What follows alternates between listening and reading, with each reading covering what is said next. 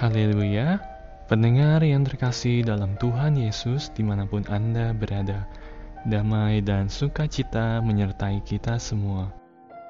Renungan Sauh Bagi Jiwa yang disajikan Gereja Yesus Sejati berjudul Betapa Lambannya Hatimu. Dalam nama Tuhan Yesus membacakan renungan firman Tuhan. Lukas 24 ayat 25. Lalu ia berkata kepada mereka, Hai kamu orang bodoh, betapa lambannya hatimu, sehingga kamu tidak percaya segala sesuatu yang telah dikatakan para nabi. Pada hari Tuhan Yesus bangkit dari kematiannya, dua muridnya pergi ke sebuah kampung bernama Emmaus mereka bercakap-cakap tentang Yesus ditangkap, diadili, disalib, dan bangkit. Ketika mereka sedang bercakap-cakap dan bertukar pikiran, datanglah Yesus sendiri mendekati mereka, lalu berjalan bersama-sama dengan mereka, tetapi mereka tidak dapat mengenali Dia. Yesus berkata kepada mereka, "Apakah yang kamu percakapkan sementara kamu berjalan?" Maka berhentilah mereka dengan muka muram. Saya sering membayangkan perasaan Tuhan Yesus saat itu yang tentu saja sedih, karena Dia sudah berkali-kali memberitahukan murid-muridnya bahwa Dia akan mati dan pada hari ketiga akan bangkit.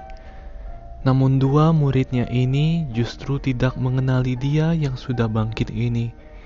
Mereka tidak menyadari bahwa apa yang terjadi di depan mata mereka adalah peristiwa bersejarah, yaitu tergenapinya ucapan Tuhan Yesus tentang kebangkitannya. Tidak heran, Tuhan Yesus lalu berkata kepada mereka, "Hai kamu orang bodoh, betapa lambannya hatimu, sehingga kamu tidak percaya segala sesuatu yang telah dikatakan para nabi." Tidak terbayangkan dua murid yang sehari-hari mengikuti Tuhan Yesus ini bisa tidak mengenali Tuhan. Tetapi, bukankah ini juga gambaran iman kita hari ini? Iman kita sering tertambat di jalan menuju Emmaus saja. Sebagai anak-anak Allah, sudah seharusnya kita mengenal Allah setiap hari Dia berjalan bersama-sama kita, tetapi kita seolah-olah tidak mengenali Dia, sehingga kita merasa jalan sendirian saja menuju masa depan yang tidak menentu. Bila menemui kesusahan dan kesukaran, kita akan sama seperti dua murid ini, lemah tanpa sukacita, muka bermuram durja tidak menyadari ternyata Tuhan yang telah bangkit sedang berjalan bersama kita. Hari ini kita membaca Alkitab, sering mengemukakan banyak pendapat. Dengan mudahnya kita mengkritik iman murid-murid Tuhan terlalu kecil dan lamban hatinya.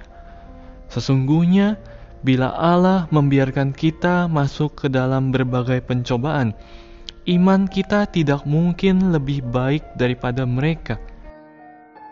Di lingkungan masa sekarang yang bersikap menerima pada iman kepercayaan kita, jarang sekali terdengar ada orang dianiaya demi iman.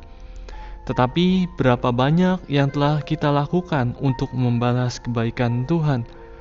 Sewaktu ada jemaat tidak taat dan berselisih pada pengaturan gereja dalam pekerjaan kudus, Apakah kita mendorong mereka mengikuti dasar ajaran Alkitab agar kita semua percaya kepada Allah, atau sebaliknya, kita didorong oleh kepentingan pribadi dan jasmani menghasut mereka dengan ajaran yang tidak benar, membuat mereka semakin kehilangan iman?